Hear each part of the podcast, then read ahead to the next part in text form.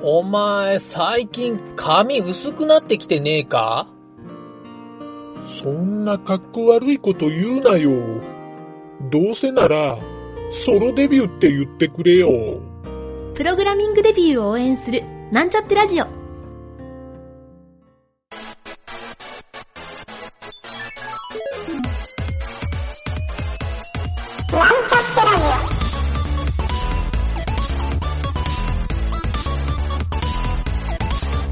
この番組は、プログラミング初心者の勉強に役立つ情報をお伝えする放送局です。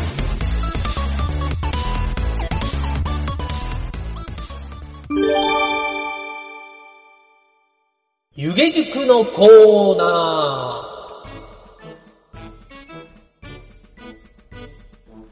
ー。はい、どうも、湯気塾塾長の湯気田です。えー普段はですね、基本的に自宅でパソコンに向かって仕事をしてる在宅ワーカーの塾長なんですが、たまにですね、知り合いなどからメールやチャットでメッセージが入って、ご飯に行きませんかとか、飲みに行こうっていう風に言われるんですけど、よっぽど忙しくなければ、毎回、ホイホイとお誘いに乗ってですね、普段あんまりしない外食を楽しんだりしているんですけど、先日ですね、誘ってくれた、とある、えー上場会社の役員の方ですね。塾長が以前いた会社のすぐ近くにあった会社の、えー役員さんなんですけど、結構ですね、とあるジャンルに特化した、まあ、ゲームアプリですね。で、上場までしているっていう会社さんなんですね、その会社は。で、その人は、以前なんですけど、すごくですね、塾長と仲が良くて、えーどうしてもその会社の CTO に来てほしいと。っていう話を、まあ、何回かされて、えーまあ他の役員の方とかと一緒に飲みに行ったりしたこともあるんですけど、まあその方にはですね、塾長は自分の会社を、まあ、立ち上げて、まあ今はもう運用しているので、他の会社の従業員にはならないっていう話は伝えているんですけど、まあその方がですね、技術者の採用をしても、なかなかいい感じにですね、人が見つからないと。まあ特に CTO っていうのはどうやって探せばいいんだっていう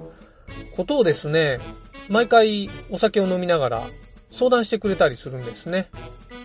まあその人はですね、塾長とほぼ同い年ぐらいの方なんですけど、まあ何年か前、何年だろうな、5年ぐらい前からプログラミングを始めて、えー、それで最近はですね、まあ結構コードが書けたり読んだりできるようになったというので、そういう技術的な話もしてるんですけど、まあとにかくここ最近は仕事が忙しくてプログラミングができないと。っていうことで、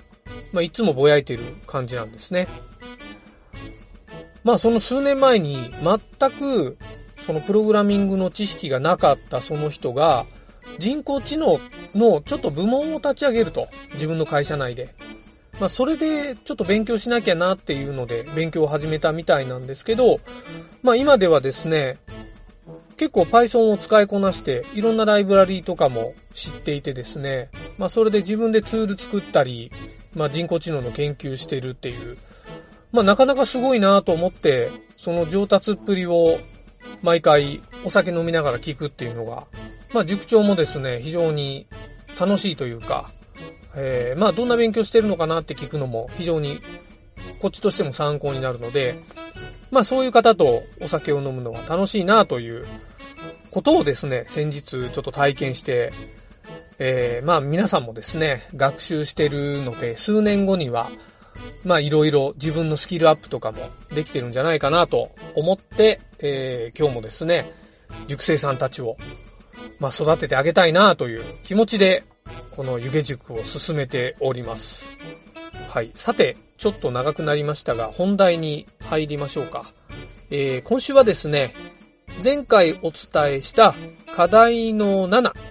これのですね、内容解説というか、まあ、ほぼ答え合わせっていうよりは、えーまあ、どういう風にするかっていう解説をしてみたいなと思います。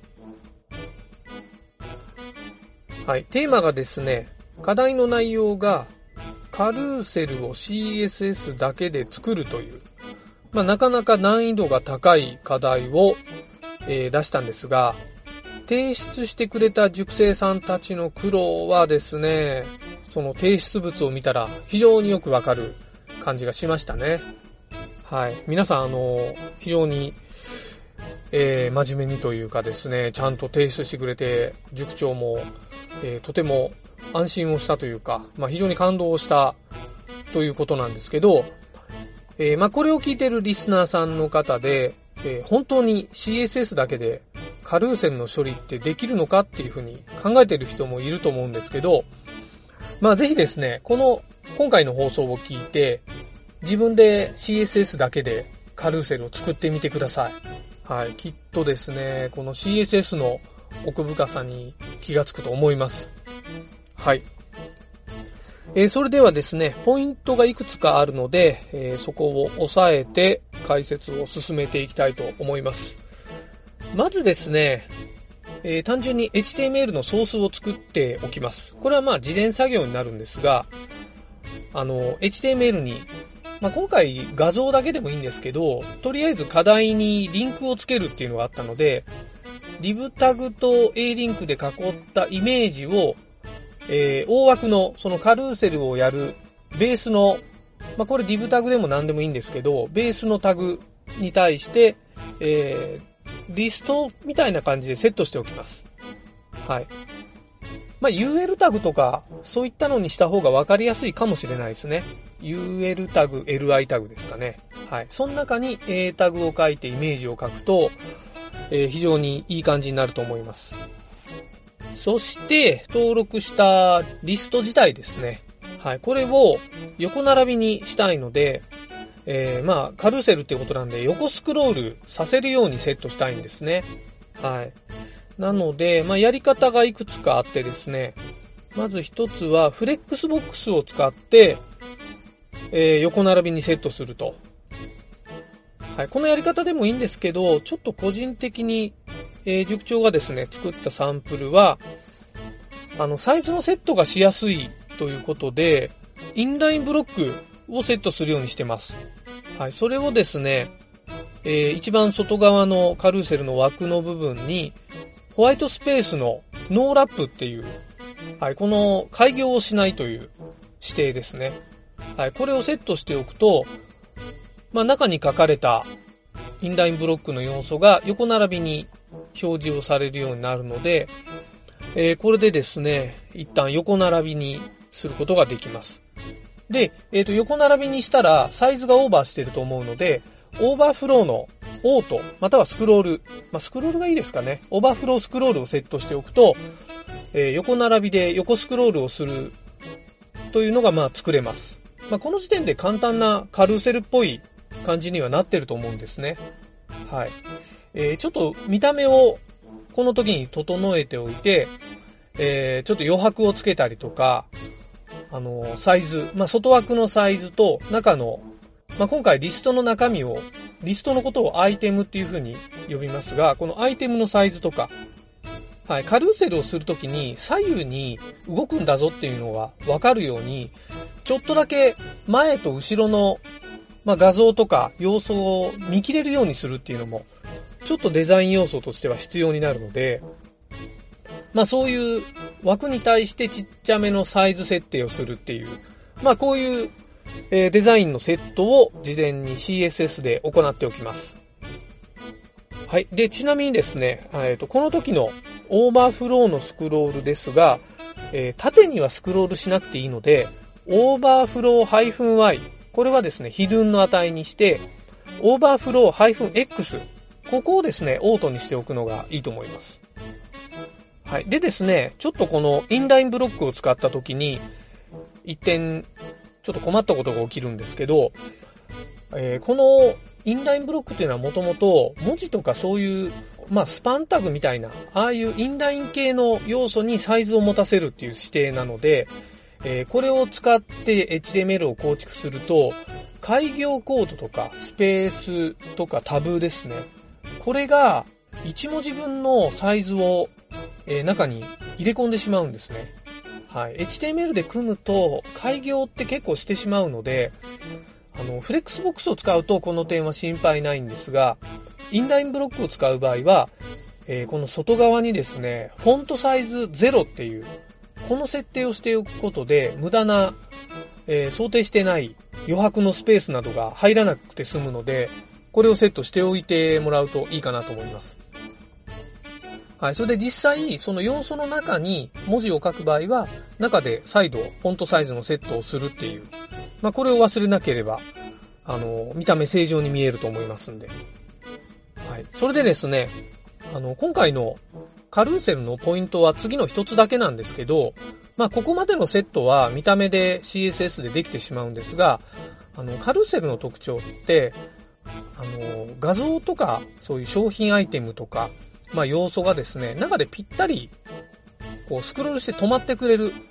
いいところの場所で止まってくれるっていう。まあ、こういう要素というか、まあ、これがカルセルの機能の大きな役割になると思うんですね。はい。これをですね、CSS で実現するには、スクロールスナップタイプ。はい。こういうプロパティがあるんですね。これはですね、まあ見てわかる通り、えー、スクロールをしたときに、えー、スナップをしてくれるという機能で、まあ、そのタイプをいくつか選択できますよという、まあ、そんな機能になります。で、このカルーセルの時に使うのは、まあ、横スクロールでピタッと止まってほしいっていうので、えー、ここの値はですね、X 半角スペース、マンダトリーっていう、はい、マンダトリー。これは読み方合ってるかな？マンデイトリーかな？はい。m-a-n-d-a-t-o-r-y。はい、こういう値をセットしておくと、中の要素がですね、ちょうどいい感じにピタって止まってくれるんですね。で、この時に、えー、左寄せで止まるか、中心で止まるか、右寄せで止まるかっていう、個別のセットもすることができるので、それはですね、それぞれのアイテムの、えー、セレクターの中に、スクロールスナップアラインっていうのを書いて、まあ、中心ならセンターにしておくと、真ん中でピタって止まってくれるので、あの、カルーセルをするとき非常にいい感じにセットされるようになります。はい。まあ、こんな感じでですね、実は、あの、これだけでもうかなりカルーセルと同じ動きをすると思うんですね。はい。まあ、機能は盛りだくさんではないんですけど、まあ、これで十分な機能として役割を果たしてくれると思うので、まあ、これを CSS だけでセットできてしまうと、ホームページの制作もわざわざカルセルのですね、まあ、メジャーところで言うとスライダーっていうライブラリがあるんですけど、こういう JavaScript のライブラリなど使わなくても、あの、非常に簡単にセットすることができるので、まあなんなら PHP とか JavaScript を使って内容を変えるとか、えー、まあ一つちょっと実現したいなという熟成さんたちから声が上がっていたのが、無限スクロールにしたいっていう、まあそういうオーダーもあったりしたんですけど、まあそういった場合は実はちょっと JavaScript が必要になるかなと。または手作業で、えー、無限スクロールに見える方法、まあこれは CSS だけでは無理かな。はい。というのもあるので、えー、まあちょっとですね、この辺は、え、今後 JavaScript など学習していって対応してもらえるとまずは簡単に商品リストなどを横スクロールでカルーセルっぽくできますよっていう、ここまでできれば、はい、上出来というかですね、まあ企業サイトとしても十分だと思います。はい、こんな感じでですね、え、このカルーセルっていう機能、まあこれがセットできるだけで、ホームページのクオリティがぐっと上がると思いますんで、ぜひ、えー、こういうですね、ちょっとしたテクニック的なところ、えー、どんどん自分で書き慣れてもらえるといいかなと思います。はい。それでは、最後に、えー、熟成さんたちが今回の課題をやったコメントをいくつか紹介して、えー、おきます。はい。えー、まず一つ目がですね、これは、img タグの定義だけを横並びにして、スライドするサンプルをベースに作成しました。課題の A リンクを追加したら、おかしなことに、点々点。えー、この方、ちょっと A リンクを後で追加して、えー、CSS の構成がおかしい感じになったんじゃないかなと思われます。はい。おそらく、階層構造に沿った CSS の定義ができていないと思った。はい。まあ、その通りですね。はい。これ別の方の、えー提出物をカンニングしてなんとか形にできましたって書いてあるので、えーまあ、他の方の、まあ、こう、カンニングっていうと聞こえ悪いんですけど、えー他の人の提出物をレビューして、はい、自分のものにしたと。まあ、これも、プログラミングの一つ重要な要素でもあるので、はい、非常に頑張った感じですね。えー次の方がですね、いろいろあると、当初のモチベーションを保つのがなかなか困難になる。えーまあそういうことを痛感しておりますと。まあそれでも自分なりにやっていくしかないなと考えていますと。まあこの方はモチベーションがちょっと厳しいのかなという、えーちょっと落ち込みがちな、えー時期にこの課題をやってしまったのかなと思いますが、はい。まあここもですね、ちょっと難しい課題だったんで、えーちょっとそういう風に考えてしまったのかなとも思いますが、えー非常にですね、えーこの方もちゃんと提出はしてもらっているので、えーそれを乗り越えたんじゃないかなと思います。はい。で、次の方はですね、えっ、と、難しかった点って書いてますね。えスクロールスナップタイプでスナップさせようとしたのですが、スクロールしてしまう。画像間のマージンを取ることでスナップできました。はい。これちょっと、えーできないところのコードを提出してもらっていないので、どういう状況だったかわからないんですけど、まあ、自己解決できて非常にいい感じですね。はい。で、次の方が、ページ送りボタンの動作がうまくできませんでした。はい。この方なんとですね、CSS で、えー今回解説をした以外の機能で、送りボタンと戻りボタンっていうのを、えー JavaScript 使わずにですよ、こう実装してきてくれたんですね。これ正直塾長もびっくりしましたね、これを見たとき。あの、正直どうやってるのかわからなくて、えーどうやってんのかって僕も非常にですね、あの、調べ込んで、はい。なるほど、こんな方法があったのかと。非常に感動させられた提出物でした。はい。まあ、ただですね、その、えっ、と、送りボタン、まあ、ボタンのところの、あの、ボタンがですね、半分ちょっと押しても効かないみたいな、そういった不具合も含まれていたので、えーこうやったら治りますよっていう、そういうレクチャーをレビューでしておきました。はい。で、次は最後の方ですかね。難しかった点。アニメーションを入れたかったが2枚しか入れ替わらなかったり、サブメニュー表示ができなくなったり、ホバーするとブルブル画像が震えたりしてうまくできなかった。各要素の位置決めが難しい。どうすればどの位置に表示できるのかが十分に理解できていない。えー、それから、理解できなかった点。かっこもっと教えてほしい点。えー、アニメーションの設定とカルーセルを設定するところ。えー、この人まだありますね。理解できてスキルアップを感じた点。各要素の表示が重ならないように設計する。ということを意識できるようになった。はい。えー、まあこの熟成の方は、えー、と、これまで課題で作った、その中にカルーセルの機能を入れたときに、ヘッダメニューのサブメニューが表示されなくなったっていうような感じですかね。はい。で、中でアニメーションセットしたらプルプル震えたりしたっていう。まあ、これもよくあるんですけどね、セットしてると。はい。まあ、えっ、と、提出完了をしてくれているので、えー見たところ問題がなかったので、えープルプルは解消できたし、えっ、と、いろいろな箇所も修正はできたのかなと思うんですけど、まあなんか理解できていないっていうふうに、この方毎回書いているので、えー、まあちょっとどういうところを教えてほしいとかっていうのをもっと明確に書いてもらうと、ポイント的に教えられるかなというふうに思いました。はい。一応まあ簡単にこうすればいい程度のことは、あと、まあ通常こうしますよみたいなことはレビューで伝えてはおいたので、えー、まあなんとか乗り越えたのかなと思います。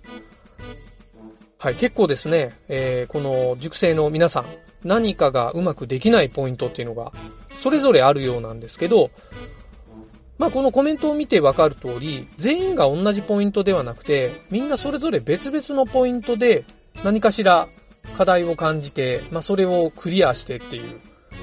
はい。まあこれがですね、非常にいい勉強になってんじゃないかなと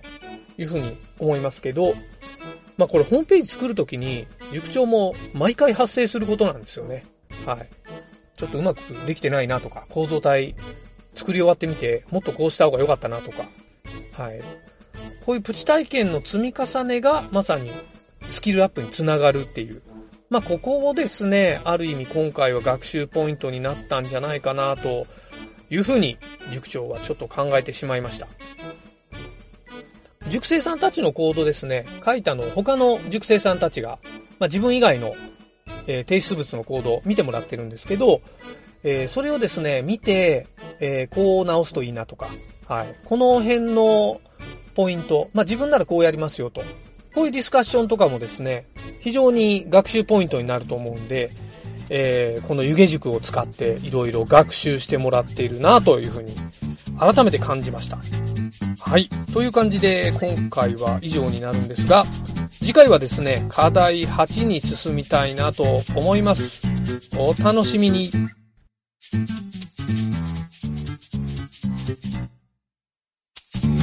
番組ホームページは https